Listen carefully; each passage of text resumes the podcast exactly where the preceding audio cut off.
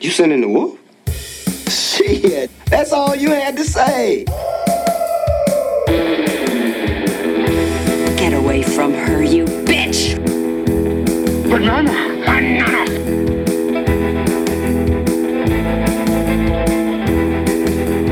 Aristotle was not Belgian. Fortune and glory, kid. Fortune and glory. Not even interesting enough to make me sick. It's only an island if you look at it from the water. I'm your density. You think I'm gorgeous. You want to kiss. Hello, everyone, and welcome to Sending the Wolf. My name is Clark Wolf. Thank you so much for joining me. Uh, today, I have the mother of all episodes. I am talking to Holly K. Payne about Mommy Dearest. Mommy Dearest is included on the AFI uh, Top 100 movie quotes list, and uh, Mommy Dearest is a movie that that lives in infamy, maybe for all the wrong reasons. It stars Faye Dunaway as Joan Crawford, based on the book by Joan Crawford's adopted daughter Tina, uh, about her horribly scary and abusive life with Joan Crawford as a mother. Um, but you know, in this episode. Holly and I are going to talk a lot about about family and about how this movie holds a very personal uh, relationship to Holly's life, considering her family line- lineage, which is filled with the golden age of Hollywood, Hollywood stars, uh, going back for many generations. So there is kind of an inside look into the lifestyle of of these Hollywood of this Hollywood royalty. Holly Payne is an improviser. She is a writer. She is a producer, and one of the reasons I was super happy that she picked this episode, aside from having this like in family insight, um, is is because Holly is it truly a student and a fan of comedy, and um, you know, this is a movie that is known for being campy and ridiculous and over the top, even though it wasn't intentional.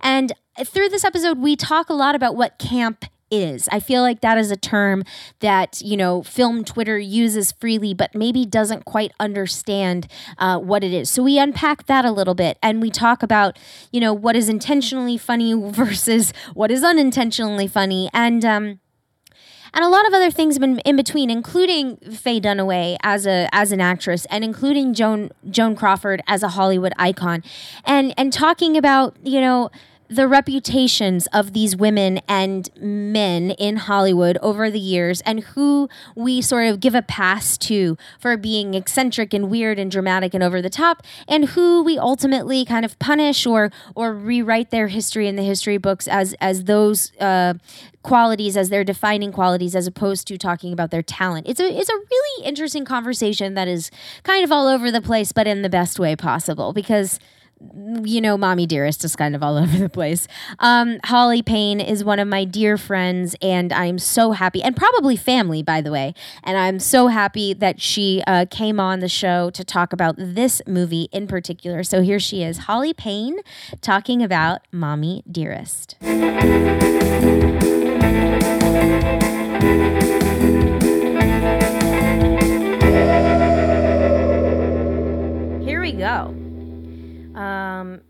I would like the listeners to know that we have a banging brunch spread happening. this is the first time actually that I have done it this way. With a whole brunch spread? Yeah, or with even usually we're not. I think Haley Fouch and I drank uh, while we were recording. Um, so I am like, but I feel also like this is the perfect conversation Oh my gosh. to have a boozy, a boozy brunchy Definitely. chat. Oh yeah. Um. So, all right. So we're. Um. I have Holly here. I, you know, you've listened to the show. You know, I do my intros like pre-recorded. Um. Long time listener. Yes. First, First time time. guest. Yes. And there will be many more. Well, I'll bring you. I'm bringing you back at Christmas for a surprise uh, episode that our audience will have to wait for. Um. But um. So I kind of want to just dive right into this, Mm-hmm. and I think that we're gonna tease out a lot of personal experience from just diving into the movie. Oh, yeah. Okay, so you picked "Mommy Dearest." I did. uh, which doesn't surprise me. you know, I tell Why peop- doesn't it surprise you first? of all? because well because it is uh, camp classic, and um, and it is absolutely over the top, and it is an iconic, and also it is touching on old Hollywood, Definitely. which I know is something that you are not only personally tied to, but just interested in, Yeah. in general. Um, and so uh, let's start by. I just want to let's let's do the basics. When was the first time you saw Mommy Dearest? I saw Mommy Dearest when I was a kid. Um, I saw Mommy Dearest probably around the time I think it was. Uh, well, I think when it came out. I think it came out in 1981. I might have seen it when I was ten, uh, like almost 10 years old. Uh, I saw it with my mother. In a theater, or did you have it? Yeah, Okay. in the theater, um, and it instantly became my mother's and my favorite movie. Um, we would quote it constantly, and uh, my mom was a was a I can't say failed actress, but she was she was an actress in San Francisco, and she um, she's very dramatic. She's bipolar, so she had a lot of that kind of you know high drama, that, those moments where it was you know uh, it was just really fun to be with at one moment, and then it was just terrifying to be with her. Yeah. So it was weird. Our dynamic was not certainly not as extreme as Christina and Joan. Yeah. But there was definitely something that we we related to, and we found the humor in it, and we understood camp. You know, we we got the camp aspect of it. Let's so let's talk about that right up top because I feel like you know how the internet uses the words plot holes to Mm-hmm. explain things to to to call uh, things in movies that they don't like or that are left unexplained and it's like that's not what a plot hole is these are like intent you know so the internet I feel like has taken over the term plot holes and and redefined it as something that is absolutely not I think camp is the same thing I Mm. see people misuse the term camp okay. all the time. Um, how and and I actually wrote at the top of my notes the camp episode because I feel like this is if anyone was going to talk about camp as an art form, I think you're Oh, pretty well, well thank you. qualified. So how would you not define, but how would you explain camp? Because camp is a very specific type of feel. I mean, I, this movie is famously not intentionally campy. No, it is not intentionally. So let's talk about that. Um, so the performances, well, first of all, you're talking about old Hollywood, obviously. Um, camp, uh, of course, has a there's a there's a connotation with gay culture. Um, gay culture, obviously, hugely fanatical about old Hollywood. Uh, Joan Crawford, in particular. So you know you're ticking all the boxes there. Um, but it's Faye Dunaway's performance, I think, more than anything else, that takes this to the next level. I mean, she is just, she delivers a fantastic performance, but it is operatic, you know? It's like to the level of, you know, she's peeling the paint off the walls. Do you feel like camp can be good camp can be done on purpose? Oh, that's a good question. On purpose, intentional camp. Yeah. Yes, I do. I do. I think that's more comedy, though, Right. Exactly. not drama. yeah. Yeah. Because that's that's the thing that I think people don't like. People will um, describe. I'm trying to think of like a movie that is not camp that I see people be like, "Oh, it's so campy," and I'm like, "That's not what this means." Yeah. Like that's just.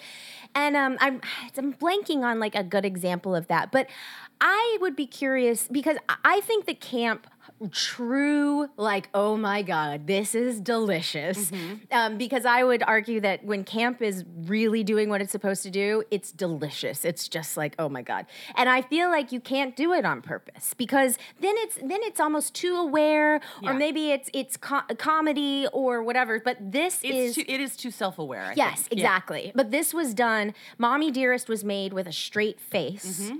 And just turned out to be like when you were in your in the theater. Can Yeah. you remember were people laughing? No, they were terrified. Oh my god! No, it was more like a horror film.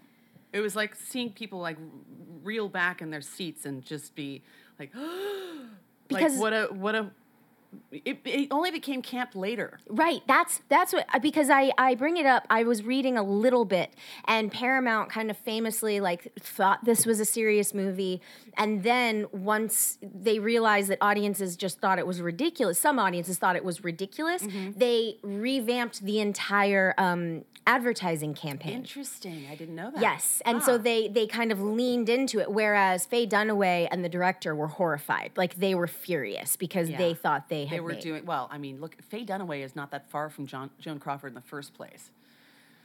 I, you know, I did some reading. Oh, okay, tell me what you think about this. This book, "Mommy Dearest," Mm-hmm. was written from Chris, Christine, Christina's, Christina, uh, mhm, Tina. yeah, Tina, her her experience, her point of view. They are they were estranged. They clearly had issues. Yeah. If I'm Joan Craw, or I'm sorry, if I'm Faye Dunaway, and I am looking for the project that's going to sort Mm-hmm. Oh of God, bring me this, back, I think I know exactly where you're going with this. Why would she do it? Thank you. Why? What were you thinking? Now, actually, I wondered what year did Joan Crawford die, and was jo- Mm. Joan Crawford still alive when this film? I'm, Was made. I'm under the impression that I don't think, think she died way earlier, I think she died earlier. which would make sense that Faye would feel like, oh well, I could I could do this then. well, I I think she. I mean, it's the role of a lifetime for her. if yeah, it could have been. I mean, well, it it's in a lot of ways defined her uh, her career. But um, Joan was dead before, so she died Right. in 1977. Okay. Um, but there, I was doing a little bit of reading yesterday, and there were she was on either she gave an interview in the Actors Studio or something, but she said Faye Dunaway is the only movie star that's left, or the only new movie oh, star. Oh, wow. And so she had given Faye her blessing Yeah. essentially, whether it was on purpose or not. Um, and and so, but yeah, if I'm Faye Dunaway and I read this book and know that it is salacious and um, written from a going to portray this woman a- in a certain light, Mm-hmm. Yeah. I don't. Take this movie as my comeback serious movie. I could not believe she agreed to If you're a sane person, but then we're talking about Faye and Dunaway. that's that's And then again, we're talking about Faye Dunaway and Joan Crawford, both, and I think that there are there, there are parallels. yeah. Oh, for sure. you know, I think she probably read it and was like, "Oh, I can. No one else can do this role. it's me and no one else." Yeah, and she that's it. was you know? right, I she was absolutely right. I mean, there are moments in the film where I'm like, I can't distinguish between. I can't remember what Joan Crawford looks like. Totally. Yes. When I see when I see Faye Dunaway, I'm like, oh gosh, how does what does Joan's face look like? I Yeah. can't remember because she delivers it so believably. they had definite they definitely I would say have melded in my mind Mm-hmm. as well. And it's unbelievable to me like I look back at um uh, Bonnie and Clyde, um, oh, and isn't Faye is Faye Dunaway? No, no, that's Cybill Shepherd. Um, but I look back at Bonnie and Clyde specifically and just think that is the most beautiful woman I've ever seen in my life. Like she is stunning. Yeah. And then in Although Chi- I did notice she has a flat butt, which I uh, made me feel really good because I was like, I have a flat butt. yeah, she was hot, but she had a flat butt. flat butts unite. but she um then when when I see her again in Chinatown, she doesn't look like and probably because Bonnie and Clyde, she was quite girlish. She was young. Rufus. Mm-hmm. Rufus. Are you being are you pulling a He's Joan being a Crawford? drama queen right Yeah. now. Are you on brand Little for this diva. episode? Stop it. Go away. Um, but uh, yeah. Rufus. Stop being a diva. You're being very rude. Okay. So anyway, um, come here. Uh, he's never done this before. He knows it's the spirit of Faye, um, or of, of Joan. But anyway, the point is that um, uh, she looks different. She, she you know, that something is either lost or gained. Whatever it is in Chinatown, it's like she's still beautiful. Don't get me wrong, but Yeah. like this is not the same looking Yeah. person. And network too, I would say the yeah, same thing. Yeah. Mm-hmm. for sure. Um, but by the time we get to "Mommy Dearest," yeah, she's completely the, visually they're melded in my brain for sure. yeah. Um, okay, that's enough. That's enough. Oh my goodness. We don't have time for this. We don't know. Rufus. All right, Joan. Yeah, you're being very rude. Come here. Stop. I'm gonna have to cut this out, and I don't have time. Come here. Okay. Okay. Anyway, here, take another carrot. Go walk away. Go eat. Have a carrot. Go eat a carrot. There you go. Go take it someplace. Okay. Um, so back to Joan. Uh, yeah. So so it's a. I will say also when I watched this movie, there were parts of me that were like, this director must have hated her, like Hated. hated Faye Dunaway. Um, and I, I say that dramatically. I don't really mean that, but like some of these shots, What makes you think that? so he shot so much of it wide. Mm-hmm. And it is so, when you were doing high emotion, like the scene, the perfect example, the scene where she's chopping and, Oh, and yeah. dr- that, the way he Bring shot. me the axe. Yes. And the way he shot it, just watching her, "Ugh," then bring the axe back. Ugh, bring the axe back. She looks insane. is camp. It is That is camp right there. but it was supposed to be serious, right? And so that's It why was I'm, terrifying though. I mean, even rewatching it this time, I'm like, wow, this is a really. I if I was with a group, if I was with a group of people, if I was with my gays, I would be laughing through the entire thing. I watched it by myself again this time, and I was just like, oh god, this is this is pretty daunting stuff. It's pretty scary. I just you know. I feel like if you are doing a performance so big and you're doing it on film, to give her that much space in the frame Yeah. is in, is is really uh, a weird choice to me. I would I, I don't understand why he didn't do inserts of the axe hitting or Hmm. close-ups on her face to show us like how intense she is. But the fact that it was a wide shot with no cuts Yeah, I think he wanted to get the whole performance. She looks, I think he wanted to get Faye in all of her glory. You know, She looks crazy. She does, but she's she's supposed to be crazy in it. Yeah, but in a bad way. She looks crazy. Oh no, she looks totally insane. I mean, we haven't even touched on the wire hangers, Right, which is why it's on the list. So for our listeners who are going, what list was this on? Which I actually texted Holly and I was like, I, what list is this movie on? It's on the quotes list, Yeah. of course, number 72, no wire hangers ever. Um, yeah, I just like, there, there were definitely directorial choices Mm-hmm. where I felt like y- he could have cleaned it up in a way that would have made it less campy. campy. Ah, Yeah, yeah. I mean, I, like I don't understand how, as a director, he watched this cut of the movie and went, That's "Brill- it. brilliant." Print it. yes, yes, Right. Like that's crazy to Yeah. me. So, um, oh man, but I will say, and in terms of scary, Mm-hmm. so I will be honest with you. I had seen this movie before. I had definitely seen it uh, hashed over on I Love the 80s, that kind of stuff. Mm-hmm. Yeah. Um, I, I know of it. I've seen it. I rewatched it yesterday, and I did not enjoy this movie. No. I, I and I think it's because it's just to me, it's so bad.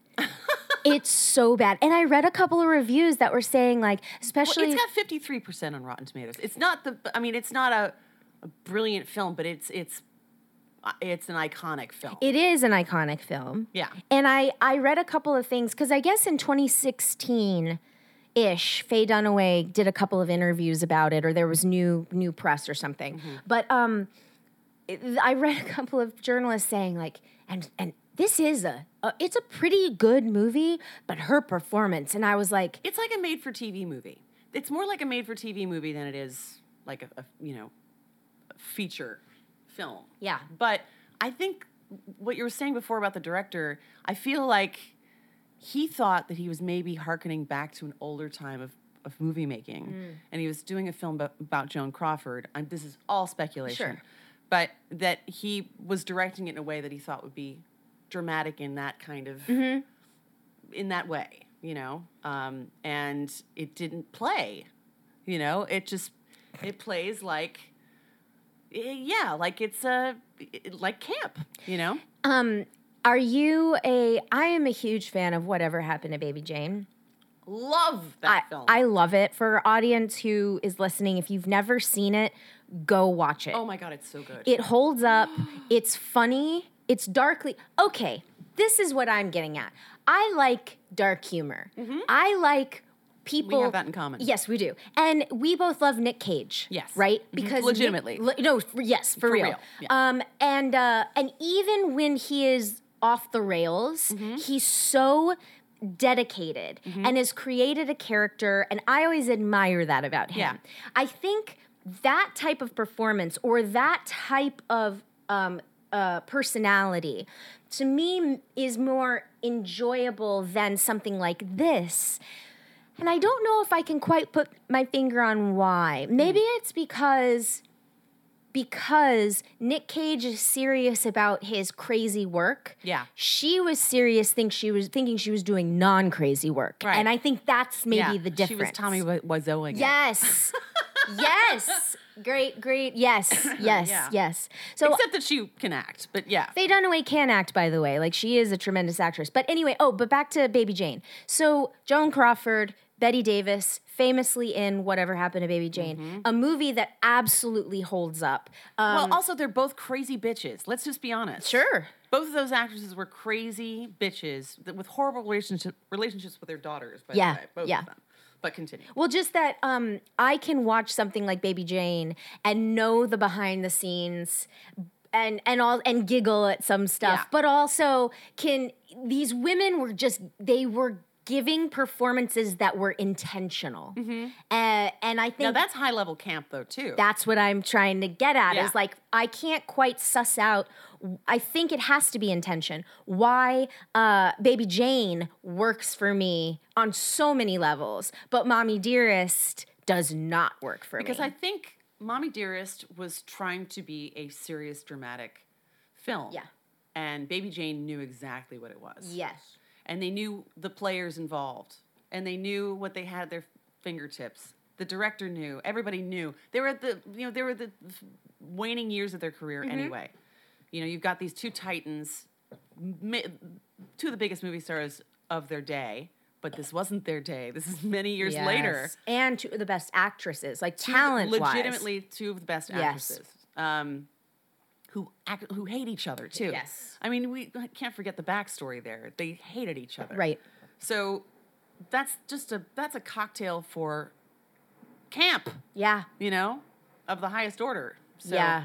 that's why Mommy Dearest again, it's it's like the room comparison. Didn't know that it was goofy. Yeah, totally. And okay, so here's a question. Um, this movie comes out in the early 80s. And just, I mean, every, like, everything about it is so on the nose. Like it's it's dialogue, you know, I'm paraphrasing, but dialogue like Louis B, you know, like ah, uh, you know, I I the pictures I and can't leave Metro. yeah, exactly. Like there's no there it's it's just like it's so on the nose. There is no subtlety. There is no Her entire performance is like this. Now, here's the thing though. I will say this, and this is from personal experience. This is personal experience. So, um, little backstory. My grandparents were movie stars back in the 40s and 50s. Though actually, from the 30s and 40s and 50s. Um, my grandmother was with MGM, uh, Gloria DeHaven. She grew up on lots. Her first film was Modern Times with Charlie Chaplin.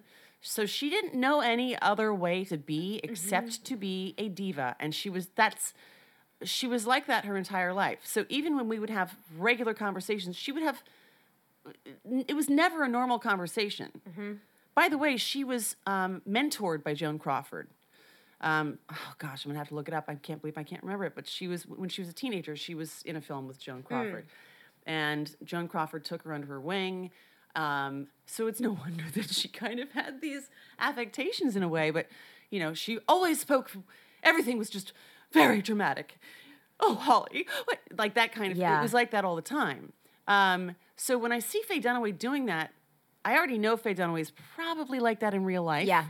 Um, she's playing Joan Crawford, and you know that's what the director was asking for as well. So all of those things combined cranks it up to eleven. Yes. No, past eleven. Yeah. Let's be honest. You know. Yeah, I think it's just like in terms of the writing. Mm-hmm. You know, it's it's it's di- and even if the dialogue, or even if Faye Dunaway, um, wow, they're just they're all one person now. Exactly. Even if Joan Crawford, Mommy Dunaway. Mommy Dunaway, even if Joan Crawford in real life did everything that or spoke every way that um that that this movie paints her. I think for me the the surrounding characters and the surrounding scenes or setups just felt so spot on. And that's why I have a bit of a resistance, I think, is because if she was just this uh, oh, larger than life figure, fine. But everybody's dialogue is like oh, Joan, all of your fans are outside, or oh, Joan, you know, like we've Yeah, it's a character sketch. Yeah, It's- exactly. It's a character sketch. It's not uh, the whole world isn't fleshed out, but it, and again that lends itself to camp as well. I will say, um, and I hope you have it in your notes. Um, the the actress who plays the older Christina. Yeah. uh, Yes. Okay. I thought she's excellent. I thought she was really, really good in it. Um, she's subtle, but she's there's this. Actually, both of those actresses that played Tina, Yeah. um, are excellent. I have to give kudos to the little girl who had to be in that scene with Faye Dunaway at the wire hanger scene. I would never get over that. Like I, I would have nightmares forever, just having to act opposite that. You know, when she's being beaten with the wire hangers and I thought about that myself too. I like thought that's of scarring. That's damaging stuff. yeah. I thought about the idea. And then I realized, oh no, I grew up with stuff like that too. So you just get past it. yeah, know? I, I I thought about the idea of if Faye Dunaway, the person, had been a lovely person, Mm-hmm. you know, and like turned it on um, for the cameras, how that could have been a different film or a different movie. Because, and I thought about that with respect to these young actors that Yeah. she had to do scenes with, like. I wonder, was she unhinged? Because by all accounts, Faye Dunaway was very method, yeah. but she was also very demanding and people did not like her and they didn't like working with her like i was reading that the That's costumer the, that's the that's pretty much the consensus on on almost all the projects she's worked on. yeah and like i remember, She is a diva. the the costumer quit the movie and this was an iconic costumer who had worked with Judy Garland Mm-hmm. and said that Faye Dunaway was the most demanding awful person she had ever worked for and that includes Judy Garland. Yeah. Like that's saying something. Uh-huh. So anyway, I bring that up with respect to the the kids. I thought about that too when I was watching it like knowing that she was a nightmare on set and as a person what do these children like what did I I would hope to god that she didn't um, behave that way towards the kids. I would not put it past her. I'm sure she did. Yeah, that's awful. I mean, I, that would be well, awful. I'm sure that they kept them separated. Yeah. You know, I mean, they're children, so they're not going to be on set for. They're only on set for a certain amount of hours, that sort of thing. Right. But but when you're doing scenes like that, like that's, I don't know how many takes of that scene they did, but she's with the little girl is with Faye through so much of the film. I Mm-hmm. mean, we only see the older actress sort of two thirds into the Yeah. movie, so this, there's a lot of demands on this little girl. Oh yeah, and um, and she but she she she levels up. Like she matches she matches Faye slash Joan. And you see these see there's nuances in that film that I think are excellent. Like the when she brings the drink in for for Joan and she and she's like I thought you would want another drink mommy and then and it's this weird kind of like Damien from the Omen yes, Omen you know yes, what I mean yes, I noticed that too. yeah, Actually, yeah, this kind of like steely eyed I've got your number mother Mm-hmm. you know Yeah, and the two of them, by the way, are great together. Like honestly, I think Faye Dunaway's performance is best when she's acting opposite her small child. Yeah. you know, I don't know why that is. Um, it's a powerful connection they have. Th- those actors work well together yeah, for some reason. The scene at the um, vanity with the little girl. Oh, God. Now I will say I did not feel much uh, in uh, when I was rewatching it, but that scene in particular, the scene at the vanity, when she's um, practicing her little yeah, Oscar yeah, my speech and my and yeah, yeah.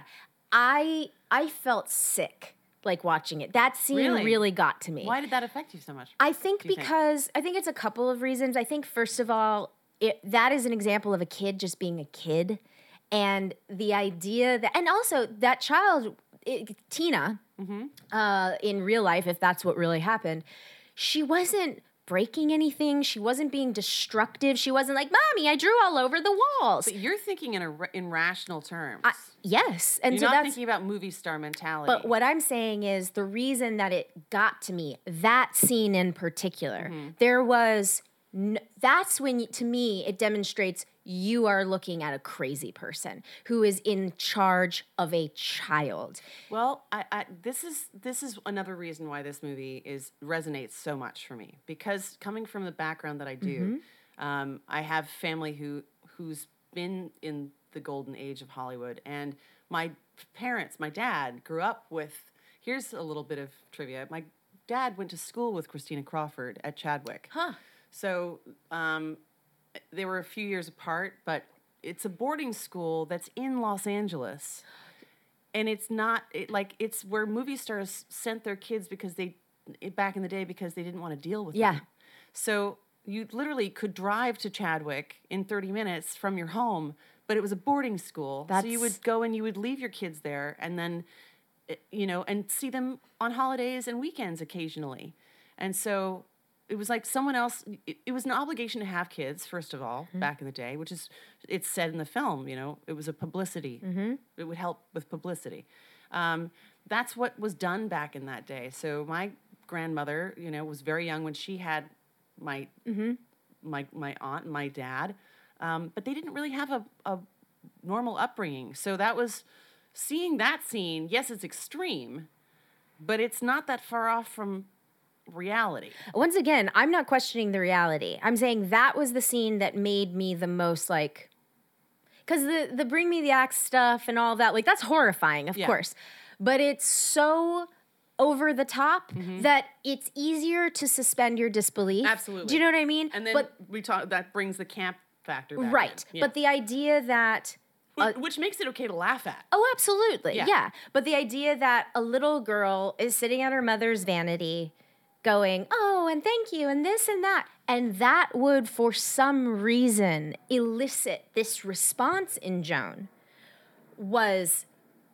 Th- there, that scene just was it for me. Like Yeah. that was the most.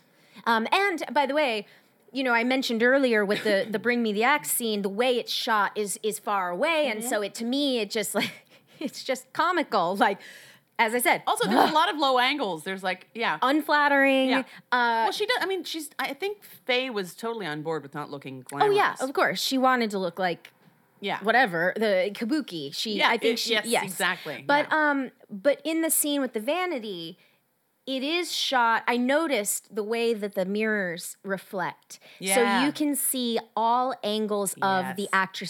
Faces. See, I, I thought that was great. No, that's what I'm saying. Yeah. Mm-hmm. I'm complimenting it. Like I'm saying that's why that scene is pretty much the only one that truly resonated with me. Ah, okay. The way it was shot actually worked. Uh, it was pretty much one take, which Yeah. is like wow. Mm-hmm. Um, and you you can see the actresses' faces in all such ways, and uh, that scene to me is like knocks it out of the park. yeah. Uh, but the rest of it, There's a, so this is a scene that maybe uh, well okay so two things John Waters apparently does a commentary I read that on Mommy your Dearest. Facebook. and I, I know somebody just told me about that today and I'm like why have I never listened to that and I feel remiss that I haven't listened to it I'm talking about Mommy Dearest because the authority on Mommy Dearest is John Waters Absolutely. so I, I apologize to your listeners that I have not seen that it's first on my list of things to do um, but there are moments in this film that and again, this is something that John Waters, I'm sure, covered in his commentary.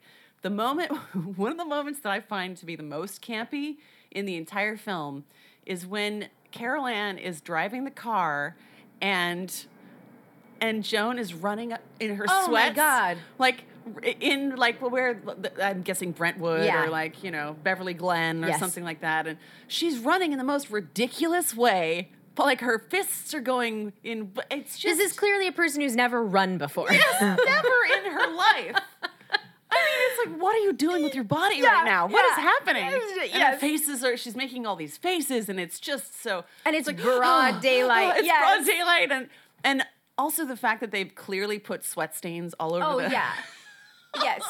Just to show, I mean, She's working out. again, this is Yeah. so on the nose. The idea that she would be running in sweats uh, on a on a theoretically warm summer California day to Los show Angeles she's day, yeah. sweating out the excess. You know, I've got to look beautiful. I must look beautiful. Like you Oh know, God. it's so on the fucking nose. Yeah. that I'm just like. "Gu- Guys, this is insane. This is insane to me that anyone thought they were making a serious movie. And by all accounts, everyone did. Yeah. That is, and by the way, as somebody who is in front of the camera, Mm-hmm. there have been times where I have seen um, things that I have been in and been like, why did you shoot it that way? Yeah. Or, oh, this is not what I thought. And actually, actors talk about it all the time. Um, I think it was, oh God, I think it was um, Yes, it was it was Cat Wells talking about Fatal Attraction, and she brought up uh, Natalie Portman and Black Swan, and how Natalie Portman has d- done interviews when she's doing like retrospectives on her career, and said, "I'm very happy with the way Black Swan turned out. That's not the movie I thought I was making." Right. Well, yeah. I wonder what I w- wonder what Faye Dunaway's reaction to it was after the fact. I mean, obviously it became a, a huge cult hit Right. not that long after. But you know, when she was making it, what did she think she was making? And I think she was just, you know, fully in the Joan zone. You know what I mean? The Joan zone. I love that. I I I thought too about um now here's a here's something kind of funny. Well, before I get to that, um Kevin Kline, so Holly and I both love uh, uh, Called a fish called Wanda. And apparently Kevin Kline, who won an Oscar for his performance, One of the only comedy Yes. Oscars. Yeah. apparently the first time he saw a fish called Wanda, he got up and was like, "My career's over." Oh, that's right. We talked about Yeah, yes, and right. and th- that's so baffling to me. Yeah, but that's an example of somebody going the other way with it, Right. Like thinking, "Oh my God, what have I done?" Like, not what have I done? I'm sure he he knew the performance he gave, but seeing it all together, he's probably like, yeah. uh, uh, like, oh my God, is anybody going to get this? Does this work? Yeah. Especially when you're making comedy in a vacuum, you don't know.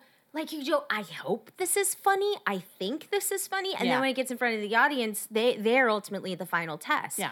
Um, but uh, oh rats, what was the other thing I was gonna say about um, ah Well, while you're thinking about that, I Yeah. wanted to interject because I wanted to mention one other reason why this movie resonates for me, and that is I mentioned my mom before. Yeah. That it was one of mine and my my mother's favorite films. Um, when I was so I think I saw this movie. I'm pretty sure I saw it when it came out. I'm old, but um, so a couple of years later, my mother she would throw me Halloween parties every year yes, um, she dressed up as Joan Crawford as Mommy Dearest for Halloween with the wire hanger and the cold cream, um, and chased me and about 12 of my girlfriends. We were children with wire hangers around the house. Just no wire hangers ever. Like she did. That's that was my mom. Like she had that kind of sense of humor, and she t- terrorized these children in the same way Faye Dunaway did in the movie, and in the same way that Joan probably did in her real life. But that's another reason why this movie is so. Um, it's it's a kind of a sentimental film. for sure, sure. I, I, not similarly, but kind of similarly. My dad. Um, have you ever met my dad? No, I haven't. Okay. I feel like I know him. but- yeah, I, I can't believe that you haven't ever met him, but I'm sure you will. Um, but my dad is a large man. He's like 6'2". He's very built. And um, when I was a kid, my dad on Halloween um, put on like dark pants and a blazer and bought a, you know, exact replica Universal Monster Frankenstein monster mask. Nice. And put it on and took me trick or treating and hammed it up. Well, you can't say what you, you have to tell what your costume was. We don't know what you were wearing. I don't even remember. Oh, you remember? No, that that part's not important. But what oh. is important is my dad thought, "Oh, this will be fun. I I'm gonna walk around like with my arms out and and pretend to be Frankenstein's monster, and the kids will think this is so funny." Yeah. And they were horrified. Like at one point, my dad was like, "Oh, oh God!" and he took the mask off and he just walked around the rest of the night in the rest of his Frankenstein monster costume. See, that was the polar opposite of my Exactly, mother. that's what I'm so my saying. mother, my mother uh, was my best friend, but also she would challenge herself every year to terrorize my girlfriends and my friends. Like she would level up every single year. One year, she hired an actor to play a serial killer um, when we were like 13. She just, her whole agenda was to basically make my friends pee their pants Why do you think that is? drama. She wasn't acting anymore. She wanted to create a stage. She wanted to um, make an impact. And she did. Like, no one I know that I ever went to school with forgot any one of those Halloween parties because she took it to the next level. Yeah. And they knew that, I think everybody was enticed because they were, they're like, well, what's she going to do this year? I know I'm going to be terror terrified, but I, I can't not go, you know? If you're invited to, Ho- this is always it. If you're invited to Holly's mom's Halloween party, It wasn't me. It wasn't my Halloween party. It was Holly's mom's. Are you going to Holly's mom's Halloween party? So she wanted to make she wanted to make a splash, you know. She also was trying to help me um, be something special. I think I wasn't. I was popular, so it wasn't like I, you know, I, not popular in the gross sense, but I was, you know, I was. you had friends I had and you- people liked yeah, you. You were liked. Yes, yeah. Um, but I went to an all girls private school where everyone was very rich, and so she, I was on scholarship, and so she kind of wanted me to have a little bit of an edge over the rich kids, and so that's where the whole Halloween party thing started. But I will never forget that year when she she had giant shoulder pads, like this chenille pink robe with the the belt, and she'd done her hair up. She got this. She had red hair too, so she kind of had this dark auburn hair that looked very much like Joan Crawford. She put it in the rollers, had the cold cream, and just this. I mean, she was intense. I wish I had photos of this. She had this wire hanger, and she also she's gorgeous. She was a model and an actress, so she had the looks for this. Um, and I was laughing, and all the other girls are just like crying and. They didn't, they didn't know the reference either. Of course not. They're course children. not, Yeah. They're like, what is she doing? Oh my they had no idea. I wanted so I the the other thing that I wanted to bring up um that it, it's a I'm glad that we're bouncing around. Okay, so Chinatown. Mm-hmm. There's a scene in Chinatown. Spoiler alert: if you have not seen Chinatown, fair enough. Um, at the end, it's kind of this famous scene of my brother, my mother, my sister, my, my, you know, and it's just slap, slap, slap, my Yeah. sister, ah, and We to- need a, a slapping supercut with Faye Dunaway. Yes, but you know that is a scene to me because I came to Chinatown as probably in film school, probably in college. You know, my uncle wrote that.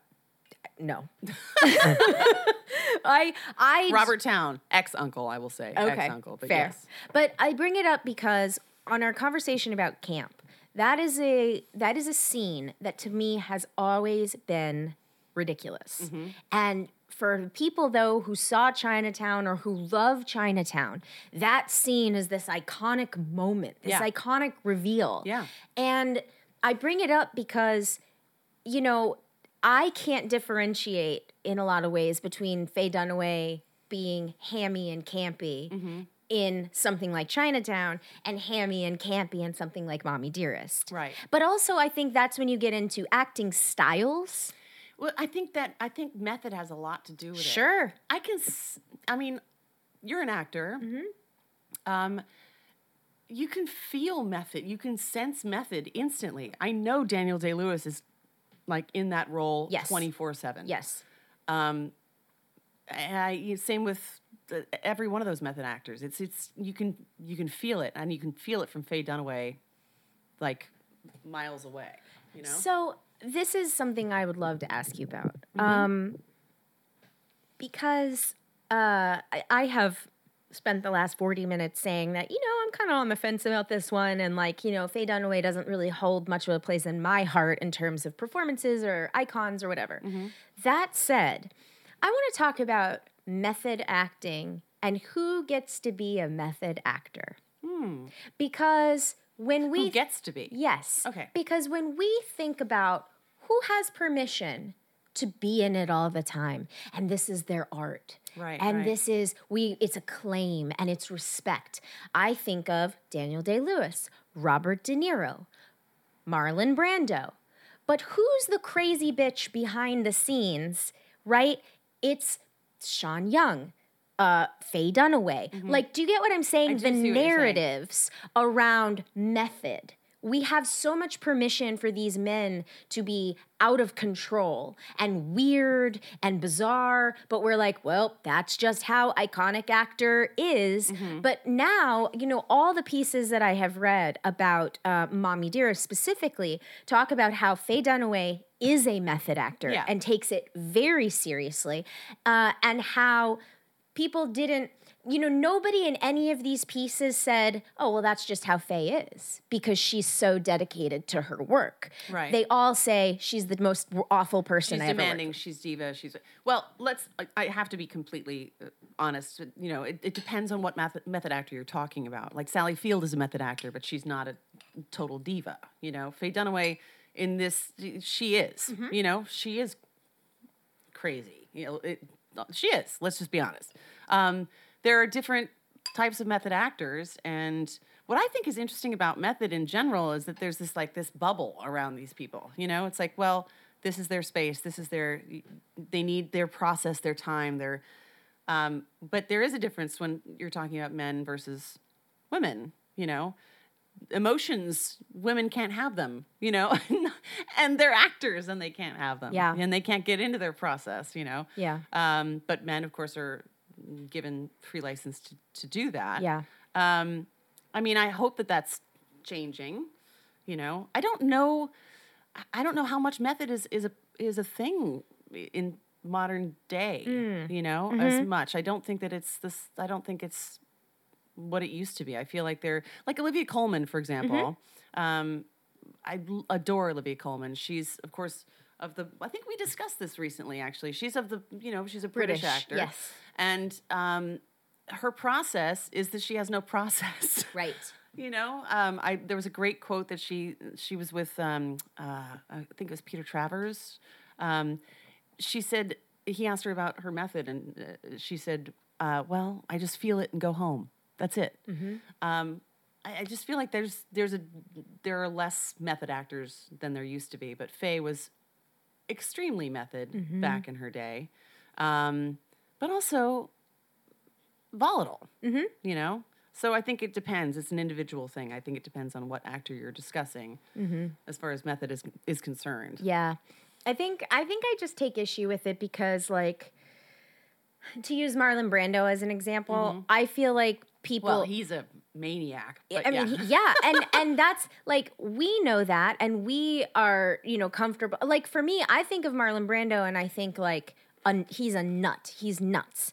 But I think that in the f- history books I mean, and Last in, Tango in Paris should be enough for everybody to take pause. well, I guess what I'm saying is that I think in the in the grand scheme of things, Marlon Brando is remembered as one of the greatest actors of mm-hmm. his generation. James Dean too. Right. But with uh with Brando, he's he he was he was crazy and he was destructive. And he was and and yet that's not at the forefront of his legacy. Whereas somebody like Faye Dunaway who is in iconic and given iconic performances in Network and Bonnie and Clyde and Chinatown and so many other But she's portrayed as a she's written about as a that's as a crazy diva. that's what I'm getting as opposed to I see what you're saying. Exactly, yeah. As opposed to well, they he, given her space to be crazy or to be I see what you're saying. Right. Yeah. Right, right, right. It's just interesting to me, is all. I think legacy is interesting. Now, again, Faye Dunaway is still working. She is notoriously difficult. Like, you know, that, that- whatever. Stacy directed her. Yes, she did. Our friend Stacy Title. Yep. And have you ever talked to her about that experience? briefly. Yeah, I remember talking to her about it too, and I remember her saying uh, that she actually had no problems with her one-on-one. Yeah, that's what she that she that Faye maybe maybe struggled with her lines a little bit, remembering her lines. But honestly, I've heard that about many actors above a certain age. Mm-hmm. I think that's just par for the course. Sometimes you can't remember, um, but that she was very uh, respectful to Stacy, the director, Mm-hmm. but to everyone else, she was awful. Huh. Um, you know, Again, and- that's you know that's old school. That's very old school. You've got to you honor your director. Yeah. No one else matters. I've heard that from, I won't say names, but I've heard that from another uh, female director who I am very close with. Uh, she said that she had a very high profile woman on her set and um, was great to her, was great to the director. Yeah. But other people in the cast and crew, she was real bad. And, um, you know, I, uh, it's, it's a, it's a weird thing. Yeah, it is a weird thing. I mean, well, that's again, it's old. I, I think what you said before, bringing it back, you said uh, Joan at some point said that she thought Faye Yes. Dunaway would be the only person that could Yes. do that role. Well, I think she resonated. uh, She found something that she could, uh, that she saw of herself, maybe. Sure. You know. Yeah. Um, because Faye is that old school. She's from. She could have been in the golden age of Hollywood. You know, she's Yes. definitely definitely got that flair. You know. I will say though, like it's just tough because you know like to, to use an example I just i'm going to use example of jack nicholson you know i've never heard anything like that about jack nicholson what i've heard about jack Nic- i'm talking about professionally Mm-hmm. what i've always read about somebody like jack nicholson professionally Yeah. because personally Yeah. can no, I've met Jack. I, I, I know you have and, and i know the story that you have and that's why i'm saying professionally um, i have always heard that jack nicholson was served as a you know he was a guy who knew he was number one on the call sheet he knew he was setting the tone Mm-hmm. Yeah. he took his work very seriously but he also anytime there was drama on set on, often served as a mediator Mm-hmm. and um, you know if uh, if if like shirley maclaine for instance was was you know giving giving the the crew a hard time or the Yeah. director a hard she time She was also notorious for. Yes. But then again, we're talking about no- notoriety. right You know. but he would go in and kind of he knew how to pull the strings a little bit to get her to shape up you know be whatever Yeah. i've heard that about witches of eastwick he was sort of a mediator on Yeah. the set with witches of eastwick He's also Nicholson. Let's be Listen, honest. but what I'm saying is, I I do feel like there are old school, iconic presence people Yeah. who are dedicated and movie stars and all of that. and can do the work and do can it, yeah yeah, and yeah. can also be peacemakers on Yeah, set and don't absolutely. treat people like garbage. yeah uh, well no definitely of course there are of course there are and I think there has to be a balance Totally, for sure yeah. you know um, I don't think you know I think being a diva in this day and age doesn't fly at all Right. you know you can't be first of all you're going to be outed on Twitter instantly Yeah. you know the the There's no the culture we live in right Yeah. now just doesn't doesn't isn't conducive to that. Mm-hmm. Um, but you know, uh, back in in Faye's day, it was the end of the, well. Let's see. Let's. Uh, it's interesting because I think Faye was kind of a holdout too Yeah. i- in many ways because she's a '70s actress. Mm-hmm. You know, And I I bring up Jack Nicholson because he was also the same generation. exactly. Obviously, Yeah. That's that's sort of it. Is Yeah. like you know there. Then again though, Can you think of any other actresses, actresses that were of that era Mm-hmm. that had a similar sort of um, appeal as Faye Dunaway in that way, like that kind of intensity, that that old school I mean, quote diva? I can't think of. I can't. No one comes to mind. I mean, yeah, I guess I Not guess of the seventies, right. I think that's what I'm saying. Because Shirley was earlier. Shirley Yeah, MacLaine Shirley was, was earlier, earlier. yep. Um, you know, I never heard that Liza Minnelli was a diva. I've never, i- in a in such a way of being difficult and. uh, She gets a pass anyway. Her mother was Judy Garland. I mean, yeah. She gets a pass. Um, and uh, I've never heard that about Anjelica Huston. no, no, I've no. never, you know what I mean. So I think, eh, I don't know. I don't know. I, I Ellen Burstyn. I never. No, I heard, heard she was a workhorse. Yeah, exactly. I mean, I think Sally Field, as you say, Yeah. method, but also by all accounts, lovely and and not problematic on Mm-hmm. She was just on Graham Norton uh, not too long ago with Rami Malek, Oh. um, and Rami Malek was talking about playing Freddie Mercury, and um, and how much he wasn't he wasn't into method, and she just turned to him like just looked him straight in the eye and she said, "I'm a method actor. What's your problem with what's your problem with method actors, you youngster?" or something like that. It was a very funny moment. I like- love Sally Field, Yeah. and and however she's aging is like I want some of it. Yeah, me too. Um, and then Jane Fonda's another one. Again, yeah, Yeah, but I Not a diva. I just watched this documentary about Jane Fonda, which to our listeners, especially if you're interested in this period of Hollywood, um, and when you were talking about the boarding school, Mm-hmm. it reminded me that her father sent her away, Uh-huh. and it was very, you know, I think I think, yeah, Well, yeah. that's the era. yeah, That's what everyone was doing back then. yeah, you know, it's crazy. Um, all right. So, uh, as we as we wind down the mommy dearest portion of our conversation, is there anything else that you want to bring up or that we haven't touched on? Um, about Mommy Dearest. Um, oh my God, just boy, watch it with friends. yes. Um, don't take it too seriously. Uh, if you've never seen it, and of course, everyone who has seen it, it just it's it's it's a wonderful bit of camp. It really is. Yeah. And if you haven't, it's so iconic, it is. and uh, it's a great fucking costume. It is a great Halloween costume, or just drag costume, Yeah. or just costume. Uh, one thing I want to mention uh, before we go off, well, before we move on to the next part, um, on Faye Dunaway's behalf, or not behalf, uh, uh, in praise of Faye Dunaway. So I am on a show called DC Daily for DC Comics. It's a, it, you know it is on the um, DC Universe streaming platform, and um, we did a talk back about Supergirl, the 1984 Oh, yeah, Helen, Helen Slater, Slater, yeah. Supergirl. I met her. She was lovely. Oh, good. I'm glad to hear that. Um, she plays Kara's mom on. Well, not know, Kara's yeah, mom. They- She plays uh, Danver, uh, Alex Danvers' mom on Supergirl. Anyway, Faye Dunaway Mm-hmm. in Supergirl. She plays the villain, Selena, Oh, the right, witch. right, right, right, right, yeah. She is excellent. Now, he, talk about camp on purpose. Yeah. Or even if it uh, really wasn't, she that is a performance where I was just like, thank God for Faye Dunaway. thank God Faye Dunaway knows what movie. delivers. And she knew what movie she was in. Right, Even if she didn't know what movie she Of was course, in. But you know what I'm saying? Yeah. Like this was a I she stood out to me as the saving grace of that movie, which is very hard to watch. It's not good. Oh, it's, It's so bad. It's so not Good. Oh, it's so not good. But she's It's great still, in it. I, I still have a soft spot for it, but it's not good. I grew up on it, Yeah. and uh, and and I appreciate Peter Cook and Peter O'Toole, Oh, yeah. and uh, Mia Farrow is in it in the very beginning, and then there's Faye Dunaway, and it is insane how many iconic actors are in Supergirl. Mm-hmm. Yeah. Uh, do a deep dive into it. It's actually fascinating the making of that movie, but nonetheless, apparently Dolly Parton was offered Selena the You're- witch. Oh my! God. Well, actually, that would have been great. And Dolly said, "Oh, I can't, I can't play an evil. I can't No, do that. no, I she's can't. Dolly. Yeah, she's Dolly. Yeah. But um, but to she has a brand uphold. Yeah. yes, she does.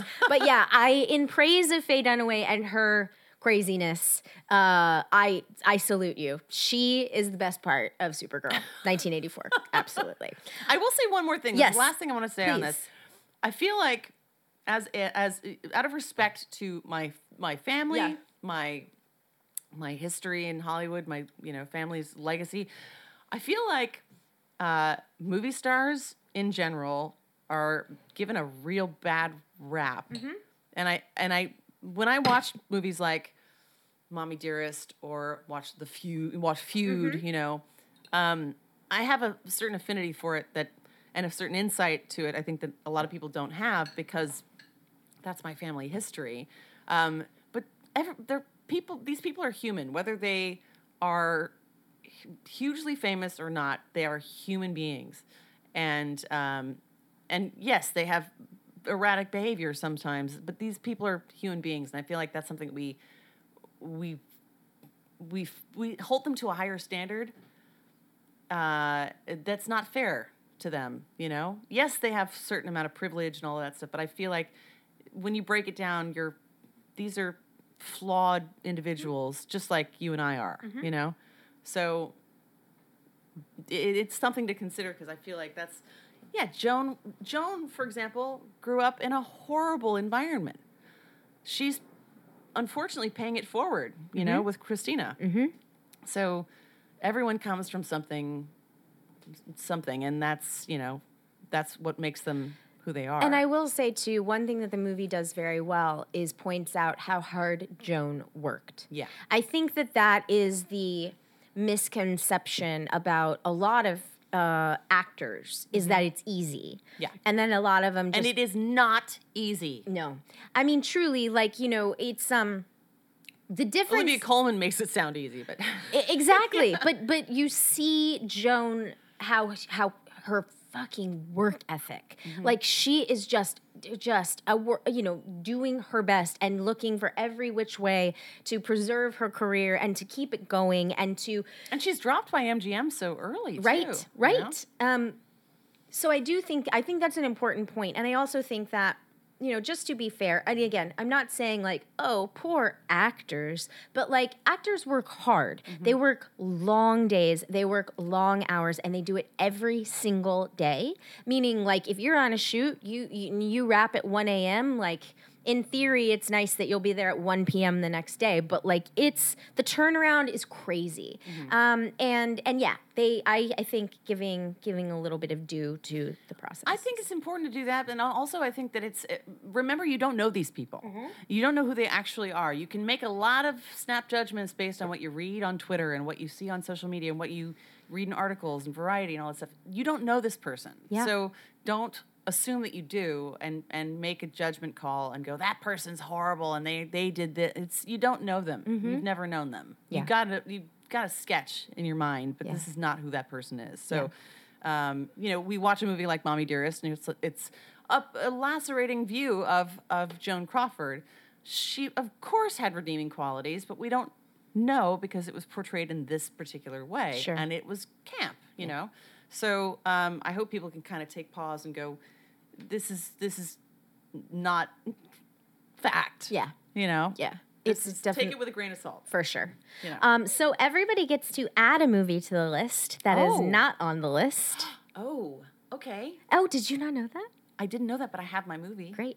What is it? Um, Tell my, me. My favorite year Okay. with Peter O'Toole. Tell me about it because I don't know. and it. Mark Linn-Baker. Um, it's one of my favorite films of all time. Actually, uh, interestingly enough, it um, has a lot to do with old Hollywood as well. It's um, it came out, I think, in 1983. Uh, Mark Linn-Baker. It was his first movie role. He eventually was on Perfect Strangers with Bronson Pinchot. Great, love it. Uh, the Dance of Joy. Um, But uh, it's it's a film about uh, an aging movie star uh, played by Peter O'Toole. Uh, his character's name is Alan Swan, and he is a um, he's a British actor who comes over to the states to do sort of a your show of shows Sid Caesar type comedy cavalcade, um, and it's about him uh, and his relationship with this this kid that Mark Linn-Baker plays named Benji Stone, who is a basically a PA who is enamored of him, but sees the fallibility of an old movie star, and uh, so it kind of is the perfect tie-in with what we've just been talking about. It's one of Peter O'Toole's best roles ever, um, and sadly didn't win a whole lot of awards, but it's it's one I watch every single year, and one that my dad and I watch um, a lot because we relate to it on a certain level. But it's such a great story, and if you haven't seen it, that's the one. I haven't seen year. it. I haven't seen it. It's brilliant. I watched a lot of Perfect Strangers though. Me too. I love that show. I did too. um, well, I love that recommendation, and I will definitely check it out. I um, is there anything else that you want to say? Mm, not that I can think of. Uh, no wire hangers ever. Bring me the axe. Oh my god. So so quotable. very very quotable. Oh, we didn't even mention the. Uh, oh gosh, the rodeo line. Oh, Oh don't yeah, fuck don't with fuck me, with me, fellas. fellas. Yeah. It's not my first, First time at the rodeo. Yeah, it's that Pepsi Cola stuff was crazy. Well, you know that's true. All I mean, of course, obviously, but like I just I had forgotten about that part. Yeah. And uh you know, again, it's just like she's a very interesting character. She's an interesting figure, Joan Crawford. terrifying. Yeah. yeah. And for sure, I will say too, my grandmother never had a bad word to say about her. She only said good things. She said Joan was my mentor and was she was always very kind to me. I never she never was horrifying to me in any way. So all of the things that I see about her don't make sense. That's what she said. You know, and I actually um like I remember reading something about I remember reading quotes from Bette Davis. Oh, it was the story about Bette Davis's husband divorcing her because she read too much. I just re- I just saw this on Twitter and it was like they she, one of her husbands had divorced her and, and There's like, the irony you saw it on Twitter. I did. She read too much. She read too much. but it was like it was like yeah, it's just a woman who reads too much. And and but you just go like these ladies were of a time where they really did have to look out for themselves. Mm-hmm. And you know, similarly like with I I think a lot of them did have people that they took under their wings. A lot of them did look out for certain other women as much as they could sometimes you know and it Yeah. sounds like like your family was, was Well, also there was a huge age difference between Sure. Joan and my grandmother. She was a teenager at the time, and she was, I think she was like 15. Oh, Actually. wow. Or no, she, yeah, about that age. But she wasn't competition for Joan. Sure. At that time. Sure. So that's where that that's why Bette and Joan had Of course. their rivalry because they were neck and neck. yeah. You know, Yeah. and that level of intensity, no one had that. No one else had that at that time. I can't wait for somebody on this show to pick whatever happened to Baby Jane. I almost did. It is I almost did. It is one of my favorite things. It is just perfect. It is perfection. It is. It is perfection. It is perfection. It absolutely is. Someone will pick it. In the meantime, go watch it, audience. It's very good. Um, Holly, thank you for doing this. oh my gosh, my absolute pleasure. I'm so glad you asked me. This hour flew I by. really am genuinely a fan too. I love this Thank podcast. you. That makes me. I. I. Every time that you bring up something you heard on the podcast, it makes me happy because you know, like you. It's cool when your friends actually like the things that you. Yeah. Also, like when we don't see each other for you know a month at a time, Yeah. like I can hang out with Clark. Yeah. Yay. I love it. I love it. And yeah, this is the fastest hour I've had in a while. So, thank you. Thank you.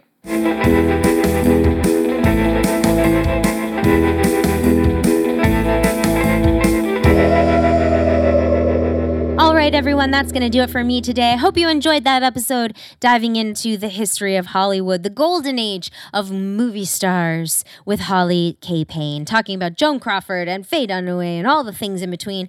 And did you even appreciate how Rufus, my dog, was was you know uh, possessed by the Hollywood icon diva spirit of Joan Crawford and had to attract attention? I was gonna cut it out, but then I was like, you know what? Whatever. It is what it is, and this is how it really is, people.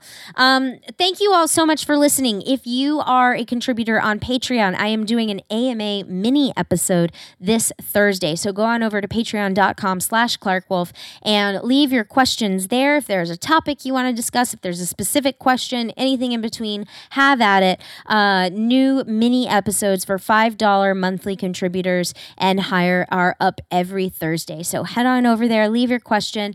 And uh, until then, thank you all so much for listening. I appreciate it and uh, have a great week. I'll talk to you soon. Bye.